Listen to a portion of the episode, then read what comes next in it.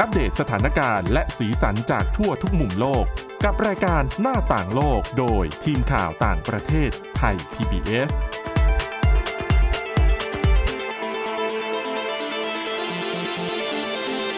สวัสดีค่ะ คุณผู้ฟังคุณผู้ชมค่ะต้อนรับเข้าสู่รายการหน้าต่างโลกนะคะ วันนี้เราพบกันในรูปแบบของวิดีโอพอดแคสต์นะคะ ก็จะได้เห็นหน้าค่าตากันบ้างนะคะ หลังจากที่ ส่วนใหญ่เนี่ยก็จะได้ยินแต่เสียงอะสำหรับวันนี้ค่ะพบกับคุณชลันทรโยธาค่ะสมุทรนะคะ แล้วก็ดิฉันสวรักษ์จากวิวัฒนาคุณสวัค่ะสดีค่ะ วันนี้ประเด็นคุณชลันทรน่าสนใจ เพราะว่าเราได้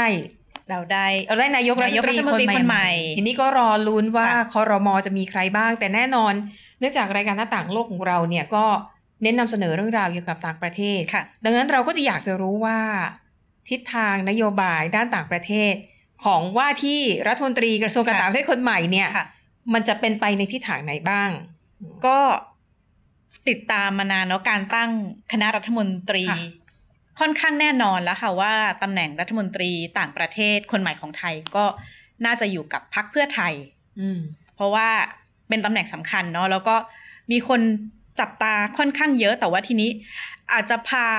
คุณผู้ชมคุณผู้ฟังย้อนไปดู เพราะว่าพอบอกว่าตำแหน่งรัฐมนตรีต่างประเทศ จะอยู่ภายใต้พักเพื่อไทยเนี่ย มันมีสัญญาณที่น่าสนใจก็คือ นักวิเคราะห์หลายคนพูดตรงกันว่าสองประเด็นหลักๆ ที่ยังไงยังไงก็ต้องได้รับคำปรึกษาจากคุณทักษิณชินวัตรก็คือเรื่องพูดเศรษฐกิจพูดอย่างนี้ได้เลยคุณว่าคุณทักษิณจะต้องคุมบางเหียนอะอะอืมก็อะอาจจะแบบไม่ค่ะ ไม่แน่นอนแต่ว่าจริง ๆ ก็เรียกได้ว่าพรรคเพื่อไทยก็มีนโยบายหลัก ๆสำคัญอืมสำคัญ โดยเฉพาะเรื่องการต่างประเทศกับเรื่องเศรษฐกิจค่ะ ที่เอ่อตระกูลชินวัตรเนี่ยต้องเข้ามาดูชัดเจนพอสมควรนะคะ แต่ว่าอาจจะชวนคุณสวรักษ์คุณผู้ฟังคุณผู้ชมไปดูย้อนรอยนิดนึงว่าทำไมดิฉันถึงนำเรื่องนี้มาคุยแล้วจะมองเรื่องของนโยบายต่างประเทศของพรรคเพื่อไทยจะเดินหน้าไปยังไง เพราะว่าถ้าหลาย ๆ คนจำได้ในช่วงที่คุณทักษิณเป็นนายกรัฐมนตรีอืมเป็นยุคที่ถูกเรียกว่าหนึ่งในยุคทองการต่างประเทศค่ะของไทยนะคะ แล้วก็ ปฏิเสธไม่ได้ว่าคุณทักษิณเนี่ยมีสายสัมพันธ์ที่ดีมากกับประเทศ CLMB โดยเฉพาะอย่างยิ่งกัมพูชาค่ะตระกูลฮุนกับตระกูลชินวัตรเนี่ยก็ใกล้ชิดสนิทสนมจริงสังเกตได้ตั้งแต่ช่วงที่เอ่อก่อนคุณทักษิณจะเดินทางกลับมารับโทษที่ไทยนะคะ ก็มีแวะไปอ่าใช่ใช่กัมพูชาค่ะแวะไปทำอะไรสำคัญมากก็คือแวะไปร่วมงานวันเกิดอืมเอ่ออดีตนายกรัฐมนตรีฮุนเซน แล้วไม่ใช่วันเกิดแบบ ที่เจ้าหน้าที่การต่างประเทศหรือว่าแขกไปร่วมเป็นวันเกิดที่สนิทชิดเชื้อมากเลยคือเป็นวันเกิดในครอบครัวคือจัดในครอบครัคือวจัดเลี้ยงแบบเป็นครอบครัวใช่ค่ะไม่ใช่ก็มีไม่ใช่งานมันเกิดแบบพิธีการที่รัฐบาลใช่จัดอืมอันเนี้ยสะท้อนเห็นถึงความสนิทสนมจริงเป็นคุณทักษิณกับคุณยิ่งรักษณ์ไปร่วมเป็นภาพเอ่ออดีตนายกรัฐมนตรีฮุนเซนเป่าเค้กวันเกิดก้อนสีเขียว แล้วก็ๆกอดกันใกล้ชิดสนิทสนมกันทีเดียวนะคะ แล้วก็ถ้าจำได้ตั้งแต่วันที่ ก่อนวันที่คุณเศรษฐาจะได้รับพระราชทานขึ้นแบบขึ้นมาเป็นนายกรัฐมนตรีคนที่ 30 ของไทยอย่างเป็นทางการเนี่ย อดีตนายกรัฐมนตรีฮุนเซนโพสต์ก่อนเลยตั้งแต่วันที่ 22 แล้ว โพสต์ผ่านช่องทางการสื่อสารของเขาทั้งเทเล g รมทั้งทวิตเตอร์เนี่ย แสดงความยินดีคือเป็นคนแรกเลยที่ค่ะแสดงความยินดีกับคุณเศรษฐานะคะแล้วก็หยอดคำหวานเลยว่าเชื่อมั่นว่าความสัมพันธ์ เขาก็บอกว่าเนี่ยเออนับเป็นวันดีที่ไทยกับกัมพูชาเนี่ยได้นายกรัฐมนตรีคนใหม่ พร้อมกันวันเดียวกัน แล้วก็เป็นอืมนิมิตหมายอันดีแล้วก็ค่ะย้ำว่าเนี่ยจะกระชับความสัมพันธ์ระหว่างสองชาติที่ใกล้ชิดมากขึ้น แล้วก็คุณเศรษฐาเองก็บอกว่ากัมพูชาโดยเอ่อนายกรัฐมนตรีคนใหม่คุณมาเน็ตนะคะ ก็เป็นประเทศแรกเลยที่โทรไปแสดงความยินดีอืมกับคุณเศรษฐาก็ แน่แหละ แสดงความชัดเจนสนิทสนมชิดเชื้อกันอย่าง เรียกได้ว่ามาก ๆ เลยทีเดียวนะคะ ทีนี้ย้อนกลับไปดูอย่างที่ชวนคุยเมื่อกี้เรื่องของคุณทักษิณที่เรียกว่ายุคทองการต่างประเทศไทย ช่วงที่คุณทักษิณในยุคค่ะนั้นเนี่ยรัฐมนตรีต่างประเทศก็คือคุณสุรเกียรติเสถียรไทยค่ะก็ถือว่ามีเป็นบทบาทสูงมาก เพราะจริงๆช่วงนั้นก็เป็นช่วงที่ดิฉันเนี่ยเป็นนักข่าวประจำค่ะอยู่ที่กระทรวงต่างประเทศค่ะก็จะแบบก็จะเห็นการทำงานรู้สึกว่าเป็นนโยบายที่แบบ มีความก้าวหน้าอืมนะคะ แล้วก็คุณสุรเกียรตินี่ก็คือขยันมากค่ะนะคะโดยเฉพาะอย่างยิ่งเรื่องการที่ชูประเด็นเศรษฐกิจเนาะอืมเข้ามาเป็นการเชื่อมสัมพันธ์ต่างค่ะประเทศ ไม่ว่าจะเป็นเรื่องการริเริ่มการประชุม ADC นะคะ เรื่องความร่วมมือตะวันออกกลาง ประชุม e c m e c แล้วก็เสริมสร้างเศรษฐกิจแนวชายแดน ขยายความร่วมมือกับเอ่อเอเชียใต้ณเวลานั้นมีการจัดเป็นเจ้าภาพประชุมเอเปกแล้วก็ เอ่อเรียกได้ว่าทำให้บทบาทไทยณขณะนั้นเป็นที่รู้จักในเวทีโลกในฐานะมี CEO มของประเทศณเวลานั้นเนาะแล้วก็หลายๆคนจำได้วาทะทอง UN ไม่ใช่พ่ออืมณเวลานั้นเพราะว่าช่วงเวลาที่คุณทักษิณเป็นนายกรัฐมนตรีก็โดนวิพากษ์วิจารณ์หนึ่งในนโยบายก็คือการจัดการกับยาเสพติด ก็โดนวิพากษ์วิจารณ์มากโดยเฉพาะอย่างยิ่งในประเด็นเรื่องสิทธิมนุษยชน แล้วก็ นำมาสู่วัฒกรรม วัฒทองที่หลาย ๆ คนก็ค่ะดึงมาใช้นะคะ UN ไม่ใช่พ่ออืมเอ่อก็มีการเนี่ยแหละมองต่อไปว่า เอ๊ะแม้คุณทักษิณอะกลับมาแล้ว รับโทษตามกระบวนการต่าง ๆ เนี่ย แต่ว่าจะมีบทบาทมากขนาดไหนในการแบบเป็นที่ปรึกษาการต่างประเทศของไทยนะคะจริงๆถ้าย้อนกลับไปดูอะโดยเฉพาะไทยกับกัมพูชาเนี่ย ก็เรียกได้ว่าเป็นความสัมพันธ์ลุ่มๆดอนๆ มาตลอดเลย อาจจะเป็นในอาเซียนเนี่ยเป็นไทยกับกัมพูชาที่มักจะมีลบปะทะชายแดนกันแบบค่ะอย่างต่อเนื่องนะคะ แล้วก็ถ้าย้อนกลับไปคือไทยกับกัมพูชาเนี่ย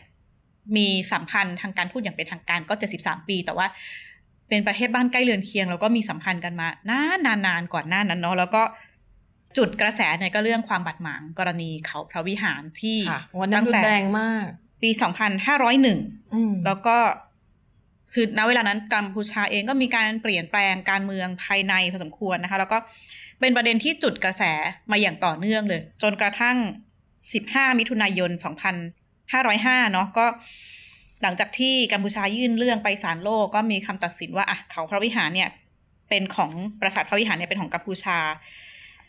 สถานการณ์ผ่อนคลายในช่วงของรัฐบาลพลเอกชาติชายชุนทวัน ก็ชูแนวทางที่เปลี่ยนสนามรบเป็นสนามการค้า บรรยากาศก็เบาลงนิดนึงด้วยสถานการณ์ความขัดแย้งชายแดนไทยเมียนมานะคะมีการเจรจาสี่ฝ่าย แต่ว่าตอนที่คุณทักษิณขึ้นมาเป็นนายกรัฐมนตรีเนี่ย เจอศึกหนักก็คือในช่วงของเหตุเผาสถานทูตไทยกค่ะรุงพนมเปญเมื่อ 29 มกราคม 2546 ช่วงนั้นถ้าหลาย ๆ คนจำได้ก็มีข่าว ปลอมข่าวลือเนี่ยแหละโอ้ยดิฉันน่ะจำได้เพราะดิฉันเป็นนักข่าวในช่วงนั้นพอดีค่ะคือตอนแรกเนี่ยนะคะ ในตอนนั้นก็จะมีข่าวลือจะอืมคือข่าวในเมืองไทยนี่แหละ เราคุยมาคุยที่กัมพูชาตอนนี้นะกำลังมีการลือกัน เรื่องของดาราหญิงท่านหนึ่งนะคะ ที่ไปพูดในทำนองว่าค่ะขอพระวิหารเนี่ยเป็นของไทยแล้วก็พูดในเชิงดูดูดูหมิ่นเหยียดหยาม แต่ทั้งหมดเนี้ยเป็นข่าวลือเป็นเรื่องที่ไม่จริงพูดไม่ได้พูดค่ะไม่ได้ไม่ได้จริงเลย แต่ปรากฏว่ามันจุดกระแสได้ ก็เลยทำให้เริ่มมีการประท้วงก่อน วุ่นตอนแรวากยเลยวุ่นวายตอนแรกในกัมพูชาประท้วงก่อน แล้วก็ก็ยังไม่อะไรนะค่ะในไทยนะคะ จนสถานการณ์เริ่มดูมันรุนแรงมากขึ้นมากขึ้น และสุดท้ายเนี่ยก็คือมีผู้ประท้วงสุกลุ่มหนึ่งอืมบุกเข้าไปในสถานเอกอัครราชทูตณค่ะกรุงพนมเปญคือเราปีนเข้าไป ตอนนั้นเนี่ยดิฉันไม่ยังเป็นดิฉันทำงานที่สถานีโทรทัศน์แห่งหนึ่ง ซึ่งตอนนี้ค่ะถูกปิดไปแล้วนะคะ แล้วก็เกาะติดรายงานสด แล้วก็ยังจำได้เลยว่าตอนนั้นอะอ่ามีการสัมภาษณ์ท่านเอกอัครราชทูตค่ะ ท่านก็บอกว่าเดี๋ยวเดี๋ยวเดี๋ยวผมให้สัมภาษณ์ไม่ได้เดี๋ยวผมกำลังปีนรั้วหนีอยู่เดี๋ยวขอแค่นี้ก่อนนะ คือสถานการณ์มันวุ่นวายมากนะคะค่ะสุดท้ายสถานเอกอัครราชทูตไทยก็ถูกทำลาย ไม่เฉพาะสถานเอกอัครราชทูตเนาะอืมเป็นรวมไปถึงเอ่อร้านค้าใช่ธุรกิจธุรกิจต่าง ๆ ของคนค่ะไทยในกัมพูชารุนแรงมากเลย แต่ว่าสุดท้ายเนี่ยสถานการณ์ก็คลี่คลายนะมีการพูดคุยเจรจาทางกัมพูชาเองก็ยอมที่จะ จ่ายค่าเสียหายค่ะที่เกิดขึ้นต่างๆอะบรรยากาศก็ดีขึ้น แล้วก็บวกกับเรียกได้ว่าความสัมพันธ์ที่ค่อนข้างดี ระหว่างคุณทักก็ษิณคุยกักันบง่ายแล้วตอนนั้นจำได้ว่าคุณทักษิณเนี่ยสั่งเลย ส่งเครื่องบิน 430 ค่ะ ไปรับคนไทยออกมาอืมจากที่กรุงพนมเปญอันนั้นก็เป็นอีกเหตุการณ์หนึ่งเรียกว่า เป็นเรื่องราวที่เป็นความสัมพันธ์ในช่วงลบใช่ระหว่างไทยกับกัมพูชา ทีนี้พอไปถึงรัฐบาลค่ะคุณอภิสิทธิ์เวชชาชีวะโอ้โห เรียกได้ว่าเป็นยุคที่ ไทยกัมพูชาค่ะมองหน้ากันติดยากมากนะคะอืมมีเรื่องบเยอะค่ะชายแดนกันโอ้โห ต่อเนื่องกันประมาณสักสามสี่ปีช่วงที่คุณอภิสิทธิ์อยู่อะก็มีแล้วก็จำได้ไหมกรณีคนไทยเจ็ดคนที่ค่ะ ที่นำโดยคุณวีระสมความคิดค่ะนะแล้วก็เดินไปแบบสำรวจพื้นที่อืมปักปานบริเวณชายแดน แล้วปรากฏว่ากัมพูชาเนี่ยอ้างว่าล้ำเข้าไปในเขตแดนของกัมพูชาก็เลยถูกจับ ดิฉันก็เกี่ยวอีกแล้วค่ะ เพราะว่าช่วงนั้นเนี่ย ดิฉันไม่ทำข่าวด้วยและจำได้เลย มันเป็นวันที่อืม31ช่วงไปปลายปีอะกำลังคิดว่าเดี๋ยวจะต้องไปฉลองเขาดาวน์ปีใหม่ที่ไหนค่ะปรากฏว่าปีนั้นไม่ได้ไปนะคะค่ะได้ไปเขาดาวน์ที่กัมพูชาแทน เพราะว่าต้องไปติดตามข่าวนี้แหละ แล้วก็เราก็ได้เห็นเลยว่า สมเด็จฮุนเซนเนี่ยซึ่งเป็นนายกรัฐมนตรีกัมพูชา มีอำนาจเบ็ดเสร็จจริง ๆ ค่ะ คือถ้าหากว่าอะตามปกติ เวลาคนถูกจับ ต้องเข้าสู่กระบวนการสอบสวนตำรวจสอบสวนเสร็จแล้วส่งศาลกระบวนการเหล่านี้ปกติคุณคิดว่าจะใช้เวลาเท่าไหร่ ถ้าเป็นกระบวนการตามมาตรฐานก็นานละค่ะ เป็นเดือนใช่ไหมเป็นเดือนใช่เป็นปี แต่ดิฉันไปกัมพูชาเนี่ยเรื่องทุกอย่างจบภายในเวลาไม่กี่เดือนอืมมีคนไทยบางส่วนที่จากจำนวนเจ็ดคนนะคะ บางส่วนเนี่ยได้รับการปล่อยตัวออกมาก่อนค่ะกลับบ้านเรียบร้อยอืมแล้วก็เหลืออีกประมาณสักสามสี่คนที่ยังถูกจำคุกอยู่ที่นั่น เป็นปีเหมือนกันนะ เออมันสะท้อนให้เห็นเลยว่า การที่ผู้นำสองประเทศ มีความสัมพันธ์ที่ค่ะดีเนี่ย มันจะทำให้ปัญหาต่างๆ ที่เกิดขึ้นเนี่ย มันคลี่คลายได้เร็ว ช่วงนั้นเองเนี่ยไทยก็มีปัญหาการเมืองร้อนแรง ไม่ไม่แพ้กับปัญหาชายแดนระหว่างประเทศนะคะ แต่ว่าอีกหนึ่งที่มันมันกลายเป็นประเด็นแล้วก็ได้เห็นความสัมพันธ์ระหว่างตระกูลคุณกับตระกูลชินวัตรก็คือตอนที่คุณทักษิณเนี่ยออกนอกประเทศไปแล้วก็ค่ะ จริงๆณเวลานั้นเนี่ยเขาก็คุณทักษิณมีสถานะเป็นผู้หนีหมายจับแหละคดีที่ดินรัชดา ไปกัมพูชา แต่ว่าได้เห็นท่าทีที่กัมพูชาปฏิเสธ การส่งตัวคุณทักษิณกลับไทย นี่ก็เป็นหนึ่งความขัดแย้งที่เกิดขึ้นณเวลานั้น ไม่ส่งกลับไทยไม่พอค่ะแต่งตั้งคุณอ๋อทักใช่ษิณจำได้จำได้เป็นที่ปรึกษาส่วนตัวค่ะของนายกรัฐมนตรีฮุนเซน โดยเฉพาะที่ปรึกษาในด้านเศรษฐกิจอ๋อใช่แล้วก็ ตอนช่วงนั้นดิฉันก็ได้ไปค่ะกัมพูชาอยู่เรื่อยๆอะนะคะ แล้วคนกัมพูชาก็เขาบางส่วนนะเขาก็บอกว่า ดีใจจังเลยเนี่ย ได้คุณทักษิณมาเป็นที่ปรึกษาพิเศษ เพราะว่าคุณทักษิณเก่งมาก แล้วก็หวังว่าจะพัฒนากัมพูชาให้มีความก้าวหน้าทางเศรษฐกิจอืมเหมือนกับประเทศไทย เสียงเขาค่อนข้างจะชื่นชมค่ะคุณทักษิณกันเยอะนะคะ ที่นั่น ก็เนี่ยแหละค่ะเห็นเห็นได้ชัด แล้วก็รวมไปถึงท่าทีตอนคุณทักษิณเนี่ยกลับมาล่าสุดการไปเยือนเอ่อไปพบเอ่ออดีตนายกรัฐมนตรีฮุนเซนท่าทีจริงๆของอดีตนายกรัฐมนตรีฮุนเซนที่ออกมาพูดช่วงเอ่อก้าวไกล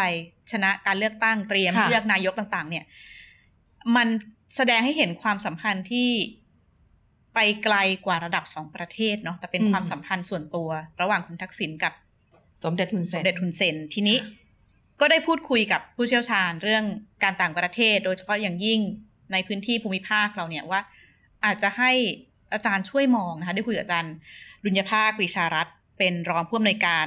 ฝ่ายวิชาการของสถาบันเอเชียตะวันออกศึกษามหาวิทยาลัยธรรมศาสตร์ ก็ให้อาจารย์ช่วยประเมินว่า เอ๊ะพอสถานการณ์ตำแหน่งรัฐมนตรีต่างประเทศถ้าอยู่ภายใต้ของพรรคเพื่อไทยเนี่ยอืมอนาคตความสัมพันธ์ โดยเฉพาะไทยกับกัมพูชาจะเดินหน้าไปยังไงค่ะอะไปฟังเสียงกันค่ะค่ะ สำหรับกัมพูชาในความสัมพันธ์ร่วมสมัยในปัจจุบัน ก็ถือว่าความสัมพันธ์ระหว่างตระกูลฮุนกับตระกูลชินวัตรก็ราบรื่น แนบแน่นสนิทสนมกันดีนะครับ และรวมถึงการค้าการลงทุนต่างๆ คือคือเราต้องคิดว่าถ้ารัฐบาลเพื่อไทยเป็นแกนนำขึ้นมา ก็คงจะมีการค้าการลงทุน มีการพัฒนาด่านการค้าชายแดน เขตเศรษฐกิจชายแดนกับกัมพูชามากขึ้น ถึงแม้ว่าจะมีปัญหาท้าทายตามมา เช่น การแบ่งเขต ไหลทวีปในอ่าวไทยนะครับ ซึ่งเป็นข้อพิพาทระหว่างไทยกับกัมพูชา แล้วก็เต็มไปด้วยทรัพยากรน้ำมันและก๊าซธรรมชาติ หรือข้อพิพาทพรมแดนในจุดอื่น ๆ ทางบกอีกนะครับ แต่ว่าถ้ามีสายสัมพันธ์ระหว่างชนชั้นนำที่มาจากทางอาชินวัตรก็ดีนะครับ กับทางกัมพูชาที่เป็นตระกูลคุณก็ดี ก็น่าเชื่อว่าหลายอย่างก็จะทำให้ความขัดแย้งระหว่างประเทศมันมันเบาบางลงไป แต่ว่าอาจจะต้องมีเส้นแบ่งนิดหนึ่ง นะครับว่าอ่าผลประโยชน์แห่งชาติเซตไว้ตรงไหน ผลประโยชน์ของอาชนชั้นนำหรือพวกพ้องวงวานทั้งสองประเทศควรจะเซตไว้ตรงไหน เพื่อให้ประชาชนได้รับประโยชน์ในอันดับที่สูงสุดนะครับ แต่ว่าผมก็เชื่อมั่นนะครับว่าคอนเน็ชันข้ามชาติข้ามประเทศ ระหว่างอ่าตระกูลชินวัตรกับทางด้านกัมพูชาก็น่าจะส่งผลดีหลายประการต่อการกระชับความสัมพันธ์ระหว่างประเทศ หันมาดูอีกด้าน อันนี้ด้านกัมพูชาอีกด้านเมียนมาโอ้เมียนมาดิวยากนะ เพราะว่าอย่างช่วงที่รัฐบาลพลเอกประยุทธ์เนี่ยเราก็ไม่ได้มีกดดันเนาะแต่ว่าต่างชาติก็จะค่ะวิจารณ์เราแหละว่าแบบทำไมไม่กดดันอืมเอ่อรัฐบาลทหารภยคือใต้เขามองว่ากรนำขไทยก็น่าจะมี power มากพอที่จะค่ะช่วยเจรจาหรือว่าเกลี้ยกล่อมให้รัฐบาลทหารเมียนมาเนี่ยค่ะทำตามฉันทามติห้าข้อ แต่ว่าในยุคของพลเอกประยุทธ์ก็ไม่มีนะ ซึ่งในยุคนั้นอ่า คุณดอนปรมาพินัยเนาะรองนายกรัฐมนตรี แล้วก็รัฐมนตรีว่าการกระทรวงการต่างประเทศ ก็ทำหน้าที่นี้อยู่ ของไทยเนี่ยเขาเอ่อก็มีการออกมาบอกว่า มีความพยายามเจรจาหลายครั้งทั้งอาออกมาเห็นภาพพบปะต่างๆ หรือค่ะว่าการออฟเรคคอร์ดนอกรอบ ก็มีการพยายามเคลื่อนไหวเจรจามาตลอดนะคะ ทีนี้มาดูในเรื่องของถ้าเกิดรัฐมนตรีต่างประเทศคนใหม่ อยู่ภายใต้เพื่อไทย เอ่อมันมีหนึ่งบาดแผลแหละ ภายใต้สำหรับถ้าพูดถึงคุณทักษิณกับกรณีเมียนมาหนึ่งในสามคดีที่คุณทักษิณโดนก็เป็นกรณีของปล่อยกู้คดีเอ็กซิมแบงค์ค่ะให้เมียนมา นี่ก็เป็นหนึ่งในในสามคดีที่ทำให้ตอนนี้คุณทักษิณมีโทษจำคุกนี่แหละแปดปีอยู่นะคะ แต่ว่าถ้าพูดถึงนโยบายการต่างประเทศในสมัยของคุณทักษิณก็ไม่ได้กดดันเอ่อ รัฐบาลทหารเมียนมา แต่เป็นในลักษณะเชื่อมสัมพันธ์ด้วยเศรษฐกิจอืมต่างๆ แล้วก็สถาความสัมพันธ์ก็ค่อนข้างดีนะคะ มีในเรื่องของ ผู้เชี่ยวชาญก็มองว่าในครั้งเนี้ยภายใต้รัฐบาลเพื่อไทยเนี่ย ก็น่าจะมีการขยายการลงทุนไม่ว่าจะเป็นในเรื่องของเมกะโปรเจกต์ต่างๆ แล้วก็ท่าทีของรัฐบาลไทยภายใต้แกนนำที่เป็นพรรคเพื่อไทยก็อาจจะไม่ได้มีท่าทีกดดันรุนแรงเท่ากับ ก่อนหน้านี้ถ้าสมมติว่าพรรคก้าวไกลได้ขึ้นมาเป็นค่ะซึ่งก็จะมีท่าทีไปในเชิงทางตะวันตกเนาะที่กดดันรุนแรงในเรื่องของอืมสถานการณ์สิทธิมนุษยชนนี่ผู้เชี่ยวชาญก็ประเมินไว้ว่า อาจจะไม่ได้เห็นท่าทีกดดันขนาดนั้น โดยเฉพาะอย่างยิ่งเป็นการร่วมรัฐบาลระหว่างภาคการเมืองเก่า ภาคอนุรักษ์นิยมเก่าก็อืมน่าจะเห็นท่าทีที่คุยกันนอกรอบหรือเปล่า หรือว่าจะเป็นลักษณะการทูตเงียบๆ silent diplomacy ต่อไปความคืบหน้าจะเป็นยังไงก็ต้องติดตามแล้วก็โดยเฉพาะอย่างยิ่งในพื้นที่เนี่ยค่ะลาวกัมพูชาเมียนมา ก็ผู้ชายบอกว่าให้ให้ให้จับตาโดยเฉพาะอย่างยิ่งการ ความร่วมมือนวัตกรรมระหว่างประเทศ การพัฒนาสนามบินที่น่านนะคะพื้นที่เมืองแฝดหลวงพระบางสปปลาว แล้วก็การกระตุ้นทางเศรษฐกิจทางฝ้ากการเมืองของภูมิใจไทยโครงการเมกะโปรเจกต์ต่าง ๆ ก็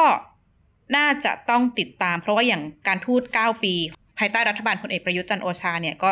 มีในเรื่องของพัฒนาเศรษฐกิจพื้นฐาน การเน้นไม่แทรกแซงภายใน แต่ว่าถ้าอีกด้านที่จะต้องไปดูก็นอกจากความสัมพันธ์ สถานการณ์การเมืองระหว่างประเทศในภูมิภาค ก็น่าจะต้องจับตาการเมืองระหว่างประเทศ ท่าทีของรัฐมนตรีต่างประเทศใหม่ภายใต้เพื่อไทย จะมีท่าทีกับจีนยังไง สหรัฐยังไงหรือว่าเดินหน้าต่อความสัมพันธ์ตะวันออกกลางยังไงก็อืมน่าจะต้องจับตาค่ะต่อค่ะแต่ดูแนวโน้มแล้วเรื่องเศรษฐกิจการค้าการขายน่าจะดีเนาะน่าจะเพราะว่าคุณชูเศรษฐาประด็นเองก็มาจากภาคธุรกิจค่ะแล้วถ้าอะคุณทักษิณยังมีเรียกว่าอะไรนะ มีการให้คำแนะนำหรือว่ามีส่วนร่วมในการออกนโยบายต่างๆ อันนี้น่าสนใจนะคะอะคุณผู้ชมคุณผู้ฟังคะไปดูอีกเรื่องหนึ่ง เรื่องของรัสเซียกับสงครามในยูเครนนะคะ แต่ว่าวันนี้ไม่ได้มาพูดในแง่มุมของสงครามนะค่ะพูดในแง่มุมของเศรษฐกิจการพัฒนาเหมือนกัน อย่างเมืองมาริอูโพลเนี่ยคุณอืมชลันทรน่าจะจำได้ เพราะว่าเป็นหนึ่งในเมืองที่มีการพูดถึงกันมากเวลาที่มีการทำสงครามเนี่ยคือ เมืองนี้รัสเซียเขายึดไปได้แล้วนะคะ ทีนี้ประเด็นที่น่าสนใจคือ พอเขายึดเมืองนี้ไปได้เนี่ย รัสเซียพยายามจะทำให้พื้นที่ที่ยึดมาจากยูเครนเนี่ย มันกลายเป็นพื้นที่ของรัสเซียอย่างสมบูรณ์แบบ เช่น จะมีการเปลี่ยนป้ายอะไรต่างๆ ให้มันเป็นภาษารัสเซียนะคะ หรือว่าอาจจะมีการ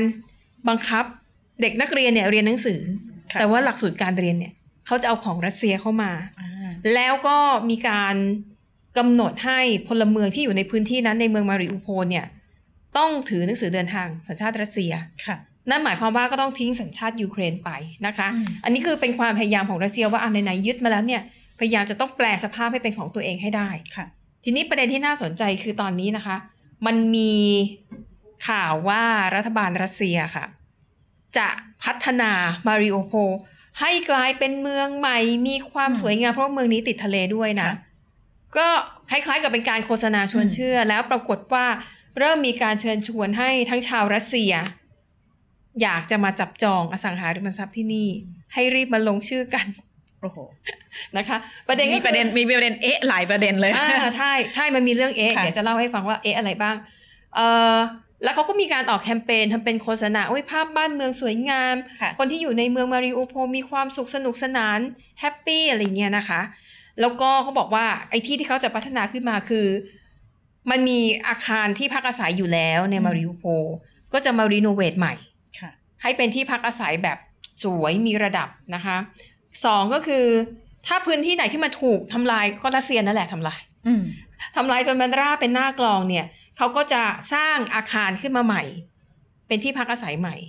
นะคะทีนี้คนที่จะมาพักอาศัยในอาคารเหล่านี้ได้เนี่ยหนึ่งก็คือเป็นคนเดิมที่อาศัยอยู่ที่มาริโอโพลอยู่แล้วค่ะ คือตึกของตัวเองอะถูกระเบิดทำลาย คนนี้จะได้คนกลุ่มนี้จะได้สิทธิ์ ก็คือมาลงทะเบียนไว้ถ้าสร้างเสร็จเดี๋ยวคุณก็จะแต่นั่นหมายความว่าต้องละทิ้งความเป็นความเป็นยูเครนอ่าโอ้นะคะโหค่ะสองก็คือกลุ่มคนที่จะมาซื้อได้คือเป็นชาวรัสเซียอืมอยู่ในรัสเซียอยู่แล้ว อาจจะอยากมีบ้านหลังที่สองหรือว่าอยากจะย้ายมาอยู่มาริโอโพลเพราะว่า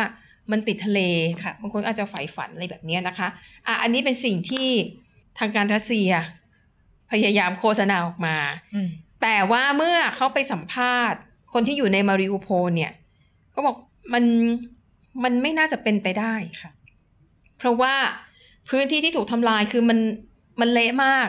นะคะ และพื้นที่ที่ได้รับการพัฒนาหรือฟื้นฟูขึ้นมาจริง ๆ โดยรัสเซียเนี่ย มีแค่สิบเปอร์เซ็นเท่านั้นอืมฉะนั้นไอ้ที่ถ่ายโฆษณาอะไรต่อมีอะไรอยู่กันสวยงาม มันก็คือพื้นที่แค่กระจุกเดียวอืมมันไม่มีทางที่จะเปิดเมืองแบบให้คนคนต่างถิ่นเนี่ยเข้ามาอยู่ได้ เพราะว่าคนที่อยู่เนี่ยก็ไม่มีที่อยู่อยู่แล้วนะคะ ในขณะที่เขาก็ไปสัมภาษณ์คนรัสเซียที่ได้เห็นโฆษณาชวนเชื่อจากรัฐบาล อยากไป ใช่ บางคนอยากไปค่ะแล้วก็บางคนก็จะมีความคิดที่แบบฟังแล้วก็แปลกเหมือนกันนะคะ อย่างเช่นชาวรัสเซียคนหนึ่งค่ะเขาบอกว่า เนี่ยฉันก็อยากจะไปอยู่ที่มาริอุโพลนะ อยากมีบ้านติดทะเลบ้าง และเนี่ยมาริอุโพลเนี่ยมันพังเสียหายก็เพราะยูเครนทำรัฐบาลรัสเซียเนี่ยอุตส่าห์เข้าไปช่วยเหลือนะ เข้าไปฟื้นฟูเมืองนี้ ให้มันดีขึ้นกว่าเดิม คุณเอไหมประโยคเนี้ยคนชาวค่ะยูเครนคงโกรธมากเลยนะคะดิฉันว่า ทีนี้ผู้สื่อข่าวที่เขาไปสัมภาษณ์เนี่ยเขาก็ตั้งข้อสังเกตว่าอะก็อาจจะเป็นไปได้ว่า คนรัสเซียที่มีความเห็นแบบนี้ อาจจะค่ะเป็นคนที่รับฟังข่าวสาร เฉพาะสำนักข่าวของทางการรัสเซียค่ะ อาจจะได้ฟังข้อมูลด้านเดียว และเป็นข้อมูลที่อาจจะไม่ได้ถูกต้องซะทั้งหมด เขาก็เลยมีความเข้าใจไปอย่างนั้น ว่ายูเครนต่างหากที่ทำลายที่ดินเหล่านั้นอืม นะคะอะอันนี้ก็เป็นประเด็นที่แปลกดีเหมือนกันก็เลยเอามาเล่าสู่กันฟังนะคะ แล้วก็อย่างที่บอกมันมีความขัดแย้งกันค่ะคนที่อยู่ในพื้นที่เห็นเนี่ยบอกไม่ได้เป็นไปไม่ได้ แต่คนที่อยู่ในรัสเซีย กลับมองว่าอันนี้เป็นโอกาสที่ดีนะคะ หลายคนเนี่ยถึงขั้นคิดว่า จะขายบ้านเดิมที่อยู่ในรัสเซีย แล้วไปซื้อโอ้โหอพาร์ตเมนต์หลังใหม่ค่ะที่อยู่ในมาริอูโพลนะคะอะอันนี้ก็เป็นแบบว่า เรื่องแปลกๆเหมือนกัน แต่ทีนี้ถามว่าแล้วรัฐบาลรัสเซียจะฟื้นฟูไหวไหมเพราะเท่าที่ทราบตอนนี้เศรษฐกิจก็ไม่ได้ไม่ได้ดีมากค่ะนะคะ แล้วก็ปัญหาภายในก็เจอศึกหลายด้าน แล้วก็เพิ่งจะเกิดเหตุการณ์ที่ผู้นำของกลุ่มทหารรับจ้างวากเนอร์ก็น่าจะเสียชีวิตอะเนาะจากเหตุเครื่องบินตก ก็ต้องจับตาดูว่า การจากไปของผู้นำวากเนอร์เนี่ยมันจะส่งผล กระทบอย่างไรต่อไปบ้าง กลุ่มวากเนอร์ที่ยังมีสมาชิกอยู่ จะยังไง หรือว่ากองทัพรัสเซียจะรับหนาวหนาวร้อนร้อนๆนะเอคะอนะคะ แล้วก็อีกกลุ่มหนึ่งก็คือคนที่ทำงานให้กับปูตินตอนนี้เขาจะรู้สึกยังไง เพราะอย่างเอ่อคุณเยฟเกนีพริโกชิน ก่อนหน้านี้สนิทเลยนะ อืมเป็นคนสนิทของปูตินเลยนะคะ เคยเป็นพ่อเริ่มต้นมาจากการเป็นพ่อครัวค่ะใช่ไหมอ่าทำอาหารให้ แล้วจากนั้นก็ขยายธุรกิจเป็น แคทเทอริงอะก็คืออมรับทำอาหารบริการค่ะอ่าให้กับทางทำเนียบประธานาธิบดี แล้วก็ขยับมาเรื่อยๆ สนิทกันขนาดนี้เนี่ย ก็มีความเป็นไปได้ว่าปูตินอาจจะเป็นคนที่อยู่เบื้องหลัง การทำให้เครื่องบินลำนั้นตกนะคะอันเนี้ยมันจะส่งผลกระทบซึ่งมันต้องติดตามกันยาวๆว่าสถานการณ์นั้นจะเป็นอย่างไรต่อไปอะเราก็ดูกันนะ ดิฉันก็อยากจะเห็นนะว่าอพาร์ตเมนต์หรือว่าแฟลตหลังใหม่ที่รัสเซียจะสร้างขึ้นในพื้นที่มาริอูโพลเนี่ย มันจะสร้างได้จริงหรือเปล่าจริงๆ ทางยูเครนก็ไม่น่าจะยอม เพราะว่าจริงสงครามมันก็ยังไม่จบนะ ใช่สงครามมันยังไม่จบแล้วจริงๆมาริอูโพลรัสเซียก็ยังเหมือนกับว่า ยังไม่ได้ประกาศผนวกอย่างอ่าเป็นทางการเหมือนกับพื้นที่อื่นๆค่ะใช่ไหมคะ เออนะคะ